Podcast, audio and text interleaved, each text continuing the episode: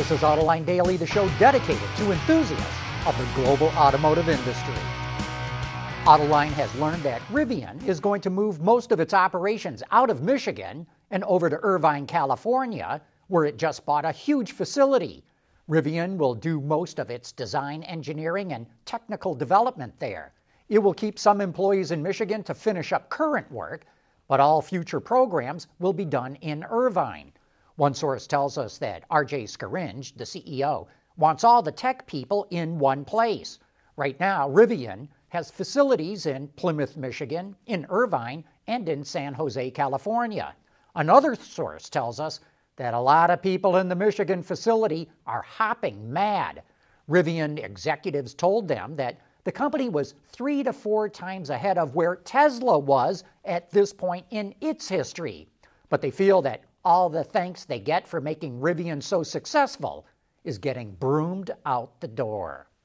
Wow, did you see the NASCAR race at Talladega yesterday? It was an exciting race, but the big news is that before the race started, the entire NASCAR community of drivers and crew walked down pit lane with Bubba Wallace's car. And he got a warm and lasting embrace from none other than Richard Petty, his team owner.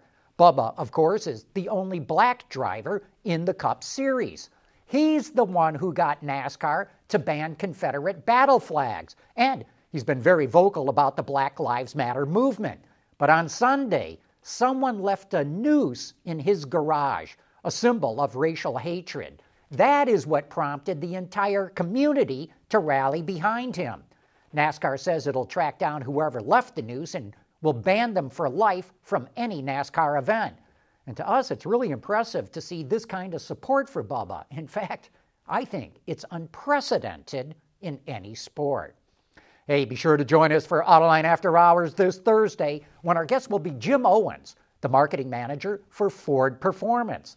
That's the part of Ford that handles the GT, all the high performance Mustangs, the Raptor, the ST, and the RS models.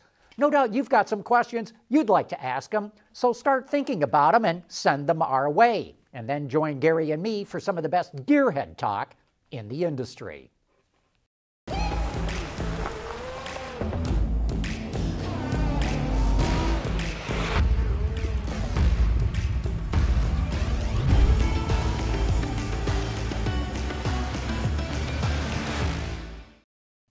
Automakers are seeing mixed results getting their operations back up and running.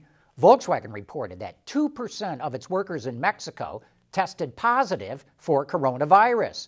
It started sending them back a week ago and says in the coming days it'll remain focused on training and preparation for the start of manufacturing. While other automakers have opened facilities in Mexico, in the city of Puebla, which is where VW's plants are located, it's been one of the hardest hit by the virus. Meanwhile, Toyota says it'll make 10% or 71,000 fewer vehicles next month than it planned to before the coronavirus hit. But that is a whole lot better than the 20% drop that it saw in June. However, the return to normal is going to be slow. The Japanese automaker still has planned line shutdowns as well as operating some plants on only one shift, and it says it expects to see similar results in August.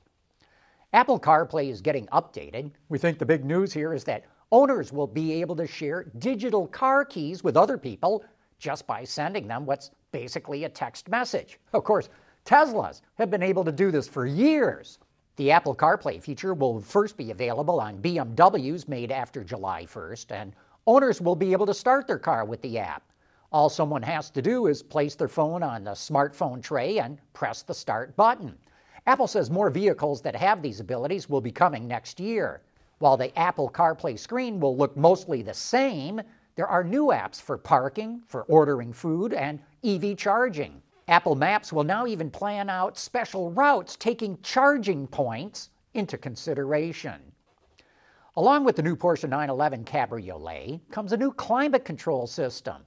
Closed top cars typically just use an interior sensor to control the temperature, but Porsche slowly suppresses that sensor as the top is open. Once fully opened, the system starts taking data in from the engine, soft top, doors, seats, and sensors throughout the car. It's looking at variables like outlet temperatures, outside temps, and coolant temperatures, as well as engine and vehicle speed. It processes 350 signals in half second intervals in coordination with 20 external and 20 internal interfaces. The climate control system then sets what it thinks is the right temperature, fan speed, and air distribution. So all drivers have to do is drive. AutoLine Daily is brought to you by Bridgestone Tires. Your journey, our passion. Hyundai is going to strengthen its cooperation with LG Chem. Reuters reports that the two want a new joint venture in Indonesia to build battery cells for future electric vehicles. Automotive Lease Guide helps automakers figure out what a car will be worth in three years. The companies use that info to come up with what they can charge for lease payments. It's what they call residual values. On Autoline this week, Eric Lyman, the chief industry analyst at ALG, gives his advice on what automakers can do to improve their residual values. Yeah, so the number one thing that we see in this time period is incentives. So if you can minimize your incentives, um, you're not going to put that downward pressure on your used vehicles. So every it's very common sense. You've got a four year old vehicle versus a three year old, same mileage, everything. People are going to pay more for that three year old, right? And so you're, you're three to two, two to one, one to new, right? So when you lower the price of that new vehicle, it pushes down the one, two, three year old vehicle. We call that the pass through. So if you put a thousand dollars of cash on the hood of a car, and I'm going to give away some of our secret sauce right here, we see about 500 to 550 dollars of erosion in a comparable three year old vehicle. Now the kicker here also is why do you incentivize and put cash discounts on your car? Probably because your MSRP, your price is too high. So if you can lower your MSRP, you can lower your incentives, you get a double bonus because you're not hitting that that dollar value in the used market by discounting and you also have a lower denominator for what the industry uses which is the percent residuals right so the percent residual is simply the dollar value in 3 years divided by the MSRP so you lower that pricing, you make it make it appropriate, and you look at Subaru. Subaru has been a, a, a perennial winner in the past of our residual value award. Why? Because they're matching their production to consumer demand. That allows them to minimize their incentives and they have exceptionally strong residual values as a result. Now, there's a lot of other things they're doing right, but at a baseline, that's the number one thing they're doing to support their residual values. And of course, you can watch that entire show right now on our website or our YouTube channel. We just had a Lexus NX Hybrid in the Autoline garage. And anytime you get in a Lexus, you know you are getting into one of the best made vehicles in the market. All the independent studies show that, and they have shown it for decades. But the NX also shows how fast automotive technology is evolving. Even though the NX debuted as a 2015 model, it's already showing its age. For example, at a time when most cars have gone to electronic gear shift buttons, the NX still uses a manual lever, and it feels notchy, especially trying to shift out of park into reverse. I found myself struggling with it a bit.